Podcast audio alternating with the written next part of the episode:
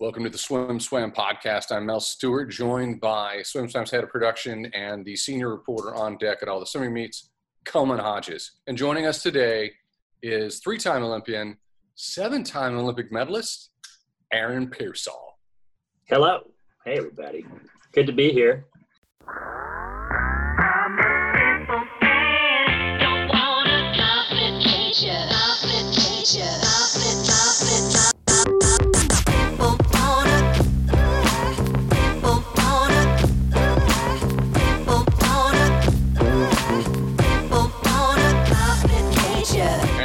Sexiest man in swimming? Uh, no. no, that goes to, uh, let's see, who does that go to? Grevers or Adrian or Jack Roach or that- okay, that that was that. So I so you've done your research. You you you you, you we told you what this podcast was going to be like. That was a Right. paid political announcement. right. This is a green screen, everybody. Oh, No, yes. you, a lot of you don't might not even. Yeah, we gotta like, yeah, you, you gotta know who this is.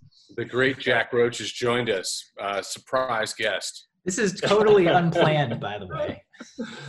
No, honestly, we were on our way back from the Home Depot about half an hour ago, and I was like, "You want to hop on the call?"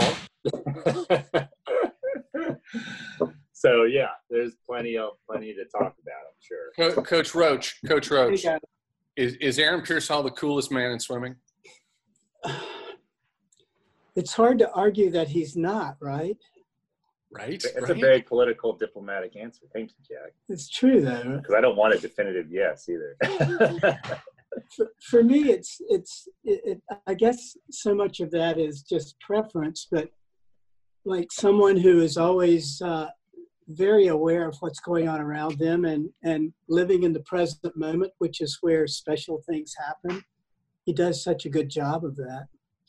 It does. It does.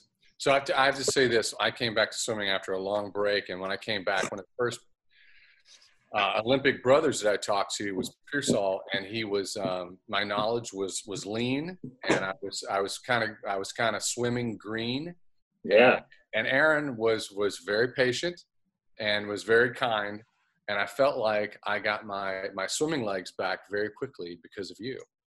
Oh, thank you, Mel. Well, shoot, man. I mean, I yeah, we, we remember very well. I remember very well when Swim Swam kind of first came on, but you, just when you came back in, and and well, I, I think I've told you this, now. Like, I was nine years old when I watched my first Olympics in Barcelona, and and I, and it's you know I mean how it always moves forward in that way, and I'll never forget watching a guy swim butterfly breathing to his side and being like, that's weird. And and I always loved it. It's like this iconic thing. You want to stick, you want to get stuck in someone's head immediately, breathe butterfly to your side, kid. All right. Well, uh, I, I, I got to take this back to Austin, Texas, since I have two Austinites here. Um, Yeah. We moved to Austin. Swim Swam is based in Austin. I moved here in 2009 with my family, and I talked to, I think I talked to you, and I talked to, to Jack, and uh, and basically it was a resounding yes. If you're not moving, you're an idiot. You need to do this. But what really stuck in my head was not you, Aaron. It was Jack. Jack said, I got a place in Driftwood. Is it Driftwood or Dripping Springs? Dripping Springs. Dripping Springs. And you said running a Rose Hills and Dripping Springs with my dogs. You said that you said that was your happy place. And uh, but that really stuck with me the way you talked about Austin, Texas. So the question is, I thought for sure that Aaron would be based in Austin. And that's part of, part of the reason why I lived here. And that Jack would eventually be based in Austin, but now you guys aren't here. Why not? yeah, no, yeah, you, you, there's too much cool going on with you there, Mel. Um, I I miss that town a lot, yeah, completely. I know Jack does Yeah, too. I do. I mean, I you know, and, and when Jack's talking about like getting out on the trails and running in Austin, I I didn't pick that up until I was done with the sport. Kind of when I think you were kind of getting there, and all of a sudden I started kind of opening up a whole other world to me with regards to that. And so anyway, yeah, you guys are in as lovely a place as there is in the entire country, place that I've been. Did you keep your place here? No, I mean, I sold it as soon as I left, which was like 2012. And uh, shoot, you know. But at the same time, like I, I, was, I had lived there for 10 years. I was there for 10 years, and the only thing that drew me out um, away was the ocean. That was it, and that that's it. I, you know, if I if I um, had that nearby, I would have been in heaven. If I, eh, eh, eh, that was then that's only by the nature of what I where I came from, and uh, we had some hot summers there when I first moved there, or not first moved, but when I was the last few years, and that just about like nailed me into that decision to come out. So it's hard, yeah. it's, hard pull, it's hard, to pull people away from Southern California, but I would say for the uninitiated, you need to know this about Aaron. Aaron is a design he's not just cool. He's got this this this sense of design and taste that is uh, you see with your style. You see the way you dress, the way you look, the way you grow your beard and grow your hair. But your house in Austin was a really cool place. Um, it was a That's cool.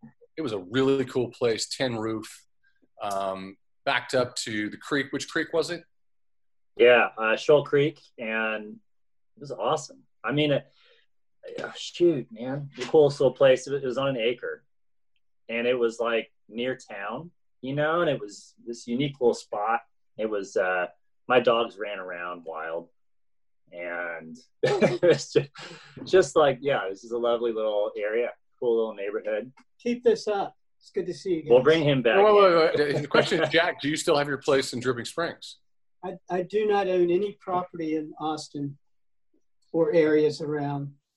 So, so Jack, what you know when you were in Austin, what made it so magical for you? Gosh, you know, I I moved there from South Florida in 90, 1990, and uh, I had never spent any time in Texas, and Uh, I don't think that I'm able to articulate the feel that it had. It started with all of the the pride that you saw the people of Austin have in Texas itself by the the Texas flags were flying everywhere, the state flags. And and then I am a very avid runner and I I found the green belt very early on and Town Lake. I, I owned a home in Hyde Park, which was about a mile from UT, and I could ride my bike to work or jog to work. And I guess you you can talk about all of that, but you can't escape how wonderful the people are. It just the energy you feel from the, the youth there and from people who have been there a long time and the deep appreciation they have for it and the way they took care of Austin. It just you know, it just dotted all the T or dotted all the yeah, cult- Yeah. culturally speaking, it's rich, rich, rich, rich little place. yeah. I All right, loved it. We're going to dive into the swim nerd stuff. And Jack, if you're listening and you hear us miss something, you just jump in and go, you got that all wrong. This is the question you should have asked." I He's our he's our resident expert. I was going to surprise Coleman on Friday with Aaron walking.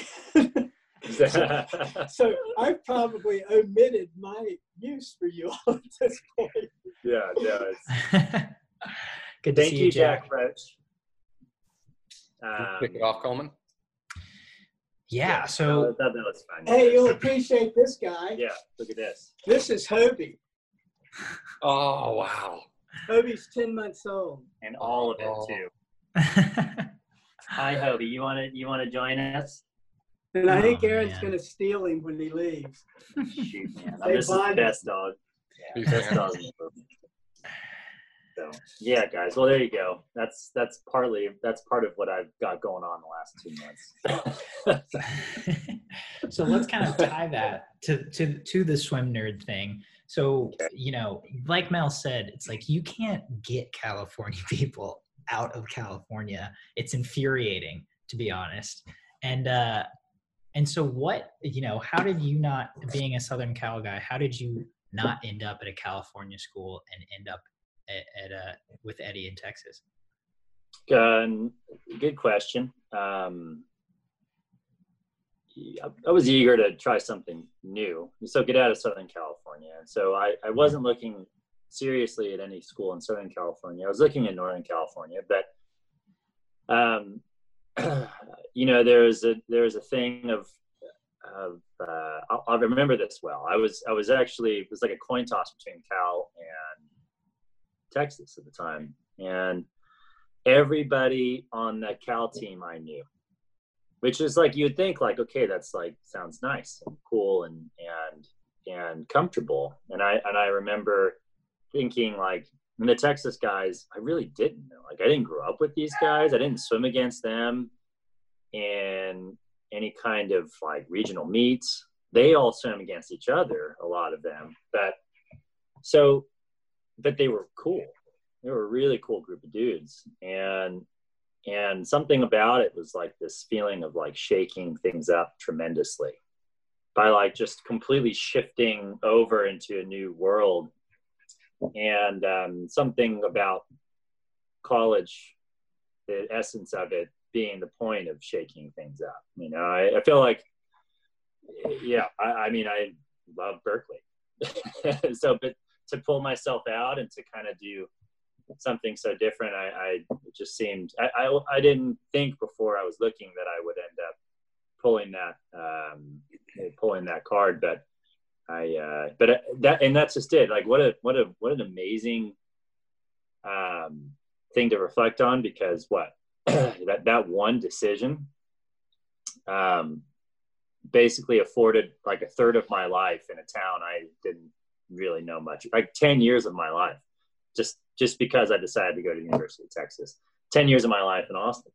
So you know that that's pretty awesome to think about, and you know to think that I'm part Texan now is. I got to be careful who I tell that to, but um, but it's true. So I'm happy about it. I have so many. I mean, shoot, man. I, yeah, I have so many friends there and people and shoot. There's a rumor. There's a rumor that you never have to work again for the rest of your life because you're an early investor in the Alamo Drafthouse. True. Oh, well, false. Um, I'll have, will have to work, you know. Um, that that's funny, but um, I I I am part owner and an Alamo. Yeah, I know. Pumped. Like and and I it was like one of those things where I uh that's one of my favorite establishments in the world. And um, I don't know for a lot of I guess people who are watching this, it's like the first place really that you could grab a meal and watch a movie and um, a good meal. And it was there, and that's one thing. But the the the eclecticness of it. Like the place is so weird, and uh, loved it. Um, I wish I'd I, I, seen movies outside of the Drafthouse is kind of not the same after leaving Austin in that sense. But yeah, that's funny, Mel. Actually, yeah, uh, the one on Slaughter, the one on Slaughter out in uh, so down south is actually um, yeah, I was so the, offer, I was offered to be brought in on it. I was like, really? That's a you know, no, that that did not like solidify my retirement for the rest of my life. Well, I just want to get this straight. The one, that, the one that's like less than a mile from my house is yeah. So can I get like my Aaron Peirsol card because I'm literally there like four nights a week before the COVID shutdown. When I, yeah. I could just flash my Aaron Peirsol card. Aaron Peirsol. I need to actually, I, and that's just it. I, am way, I'm well overdue for a trip to Austin. I need to, I need to kind of get my draft house fixed anyway. I need to come in and do that. But I know it's like, I'm with you, Mel. Just on a, on any random day, and I love going to the theater by myself. So just showing up to one of those places and like, you know, what do you do? What did you do in this afternoon? Like, not telling you. You know, I'm going to movie, and um, I love that so anyway, yeah, I'm. That's funny. Yeah, I'm, I'm due. It's been about a year and a half since I've been there. So we'll we'll push off and just say uh, Aaron Peirsol, uh, entrepreneur, still has to work, but is still in a good position. Coleman, do you want to bring us back to NC2A swimming? Do you have some, uh, and get yeah, it, so nerd it up? So when I was when I was coming up in swimming, you know, the the the the the quad the quadruple of of you, Hansen, Crocker, and any fourth guy you wanted to put on any relay period uh, on on, on the end um, was legendary. And uh, you know, from from your perspective, was there one of the times when you the three of you teamed up with a fourth random dude um, that really stuck out in your mind or you know were, were you guys just walking around like hmm. yeah we're unbeatable we're we're the hottest stuff uh, since sliced bread and like you know when, when the three of us swim on our relay it, it's it's pretty much already finished before it started. Yeah. Uh, interesting question. That's cool. Um, yes. So um, for you know, yes, there were we had freestylers that were really good on our team. Not even guys that were like on our college team, but post grads like Neil Walker and um, guys who were on a national team, some of the best swimmers in the world at the time. Um, but yeah, we we put them together for college, and yeah, I'll give a shout out to like my old college buddy Chris Kemp, and um, you know him him closing off our relay in college, and and um, which was fantastic. Um, those were always relays are a blast. And for me, speaking on to that to that end, it, since it was me and, and and since I since it like I got to swim with Brendan and Ian along with these relays, it was just like, yeah, it was just kind of we we were allowed to put our attention on like what the potentiality of that race could be. So it was it was geared around um, trying to really extend it out, you know, and that that started at, at the time how fast we could go, right, and that extended into our international meets um, with Lezak and whoever whoever else, but but yeah, great question. Um, but yeah, I, I would say Chris Kemp sticks out and I, you know, I, I, you know, and what's great about me bringing up Chris is just because he wasn't on the national team. He was a damn good swimmer, but um, and is. So yeah, Chris, there you go. Yeah. So I, I got a question for you. This is something that I, I didn't know, but it, it's that when you were recruited to Texas, um, you sort of had a plan, and your plan was I'm going to swim college for a period of time, mm-hmm. and then I'm going to be focused on uh, 50 meters and my my professional career. Mm-hmm. Uh, that that's that was that's in that's that's correct. Correct. Yes. Yeah, and and it's so. Well, it was it was a thought that it was at least a possibility, and I possibility, I, and Eddie was like Eddie, Eddie was okay with this. Yes, I, I yeah, Eddie, I, Eddie and I had that conversation beforehand, um, very explicitly, and, and I just said, you know, listen, at some point, um, an opportunity may come knocking if I continue to do what I'm doing that will be really hard for me to turn down and may not be that smart for me to turn down. And it would afford me two years to swim through college. And um, but the only the only time it would come around was during the Olympic year, before after NC2As and before Athens. And uh, and so um, since I kept you know, kind of on the steady trajectory, so to speak, I, I, um, I was able to, to at least make that decision and, and, uh, you know, I didn't want to necessarily leave the college, you know, environment and that team. And I wasn't because I was still staying with the team train, but, but yeah, like I had become a professional swimmer. My, my emphasis after that was, international meets, you know, not not 25 yards anymore. Which for me too was actually okay. Like I was not a yards guy. Like I, I really what I was getting at the college level was this team environment and atmosphere, which I found invaluable, and and a certain kind of brotherhood and camaraderie, which which um, I think you'd be remiss to, to. It's like swimmers are so fortunate to be able to get that. I mean, it's hard enough to find it just because it is such an individual sport. That college actually provides it um, in a way that international swimming could probably benefit from, really, right? And and so and so you know all the the sense of teamwork, team and camaraderie pales in comparison to what college is when you're on the international level. And there's a there's a there's a beauty in that you miss. Um, but at the same time, I knew I was not a yard swimmer. Like I, it, it was helping me with that, but um, that's not where my career was going to go. Yeah, you already had a silver medal from your first Olympic Games, and which is you, you, when you go to your first games and you medal, it's a huge deal. You're only 17. What's interesting is you did this. You did your collegiate time. You turned pro, and I don't know when you signed with with, with Evan Morgenstein at PMG, but that would I, that period of time with Evan and his stable of athletes, that was a moment in time when swimming really became professionalized, and uh, Yeah. and, and, it, and and you were a part of that. So where Yeah. were you in line? Like who had he signed?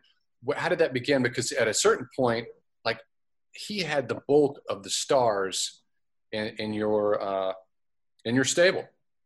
Well, that's an interesting point, and and it's something that like I've at least peripherally been acknowledging with regards to what professional swimming like really being pushed by guys like you, Mel, right? I mean, like you know, your generation kind of like coming up and like making this concerted push and getting pushback, and then um, but making headway, but still like you know it was never lost on us, like what you know the kind of effort you guys made and and then you know it it came around to a degree where i think all of a sudden this like pinnacle happened around 2004 where companies were showing an interest that had never really shown before you're seeing some kind of uh, potential in it and for good reason i mean you had guys like michael you know like and and we were a good team like we were really kind of consistent you know, uh, we were young, but we were really consistent. You know, a lot of the guys on our national team stuck around for a while. So, but it was new. All of a sudden, um, money was being put in like it hadn't been before. Uh, so part of it for me was timing, and then and then uh, then with Evan, well, I, I don't know. I, I had the potential of winning a few gold medals at the Olympic Games that summer. So um, so by that nature but i wasn't the only one i was in a good position to kind of at least set myself up for something good and and um and a few few people were and our team did so well that summer that that uh it it set the stage. And i and i you know i i wondered if swimming has maintained that too to that degree right? And and and, and you know and I've, I've even wondered like you know shoot you know like i you know i want to because i don't believe it has. And i and i and i because you want that kind of continuous forward momentum and interest and intrigue. And and it, it's born from a culture and uh, a sense of like stability within it. And those companies have to feel like they're going to get a return.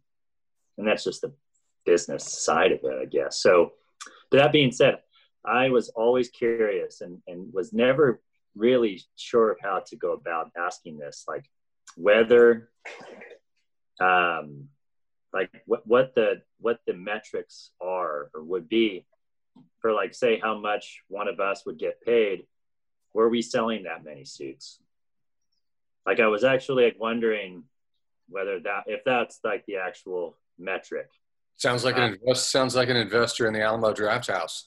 but it but it but but it you know it but it makes me think about today's state of where swimming is professionally and and why and why I would like to see it you know um not necessarily take a step back but keep moving forward in that sense and and uh and guys like Evan are not around anymore. I mean, there are people like Evan, yes, around. There are agents and that kind of thing, but the the, the it's shifted. Like things have shifted. The the money that Nike was bringing in, I know, isn't. And um, but there is that kind of thing around. That being said, what that brings is innovation. This is why I bring it up, and it allows people like it. There, that was a very innovative decade.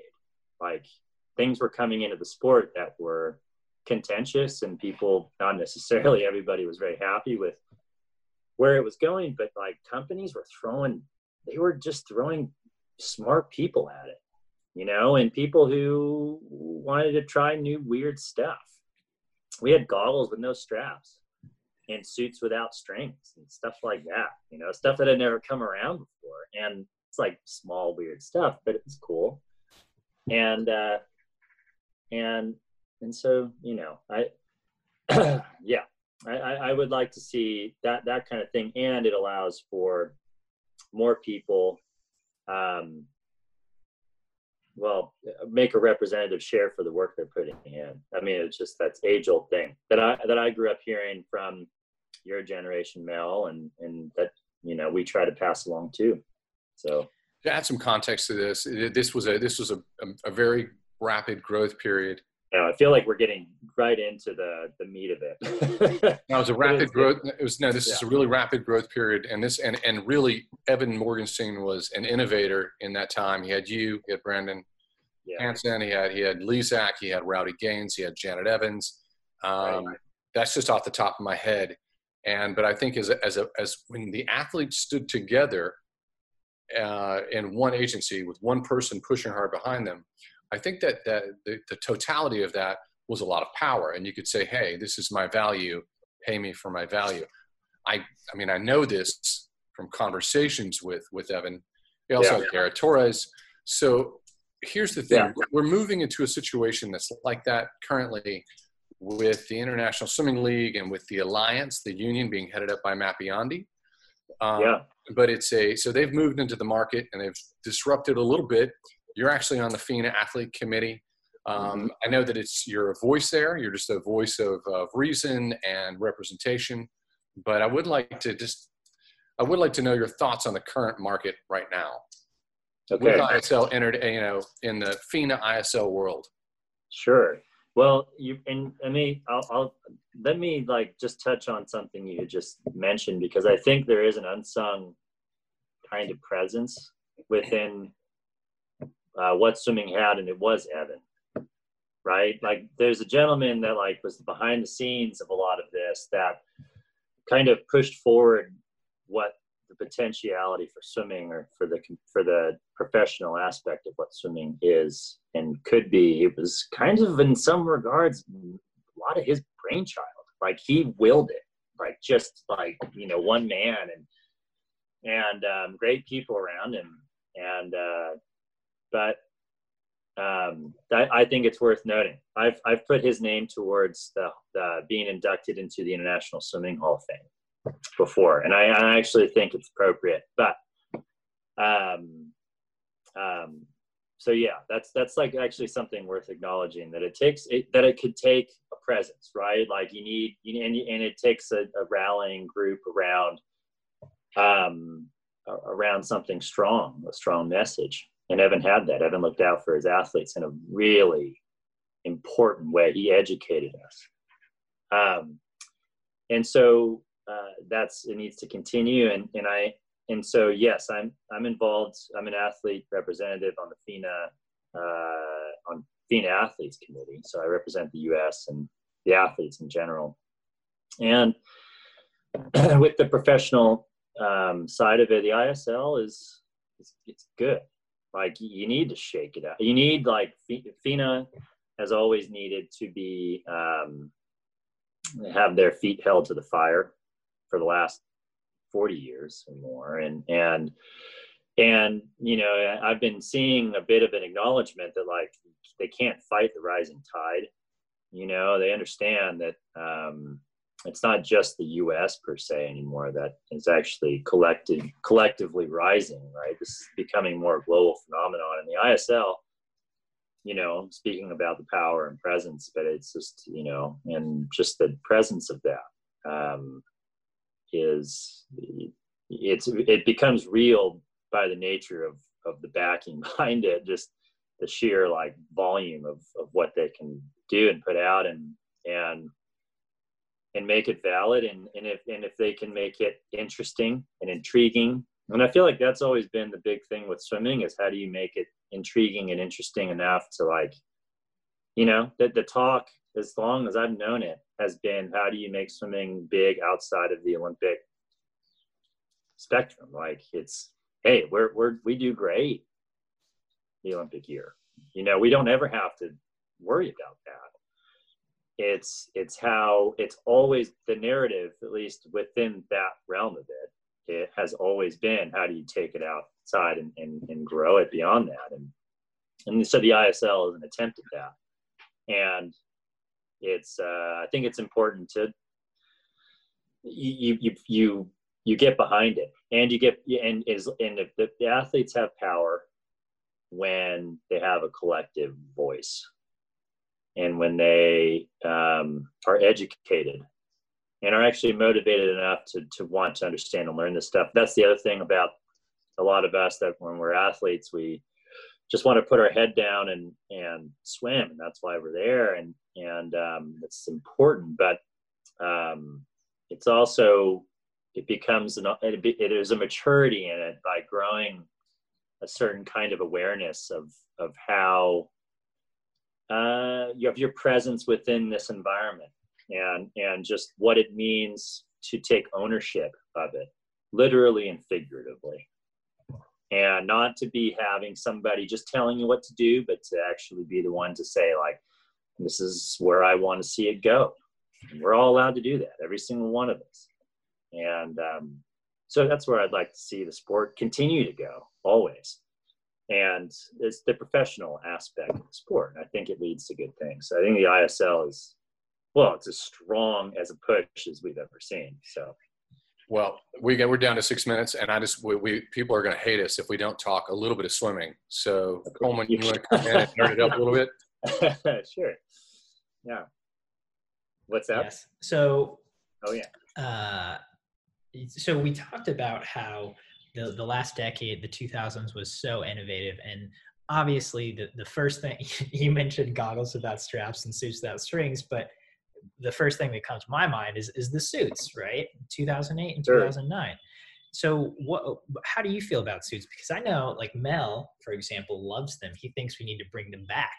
And uh, and so I'm, what were your thoughts when they first came out and and maybe when they when they went away what were you thinking great question they weren't okay let me try to sum it up they weren't a problem i'll say when for the like the eight or nine or ten years before that like in the, when they came around like in 2000 it was like this beautiful innovative thing and for the longest time suits were people abided by those like cardinal rules like you don't make them buoyant and um, what is the other one? Like whatever the buoyancy is like. That's like that's the you know you don't you don't you don't it it's like a performance enhancing thing. You don't do that. We always knew that. Um, and so there were suits that came around at the end of the decade, less about the suits, more about the regulation. They weren't, they shouldn't have been allowed in. They were great for open water swimming, like let them, or whatever, maybe something else. Like I mean that in the sense of I think that's what some of these suits were for, and uh, and FINA allowed them in. Um, a bit of the um, uh, FINA being ill prepared to be able to take to be able to fully understand the technology. They did not have the infrastructure in place to be able to like make a correct decision. And then when people were when swimmers actually put them on and started swimming and that they knew what was happening, FINA didn't know how to proceed and there was no leadership. And um, so the easy answer is like you cross the line with these suits. You don't make a suit buoyant. Doesn't mean you need to take it back 25 years. And and and because by the by the nature of you doing that, you're also telling these companies that have put so much money and time and interest into this sport but in, in a natural way because they've been allowed to the last 10 years they leave they leave and they left and and the sport really hasn't recovered since then because of that. I, and I, I actually do believe that. I, I, I believe it's actually an indirect effect of the suits leaving and um and so suits aren't bad. Um the innovation is good.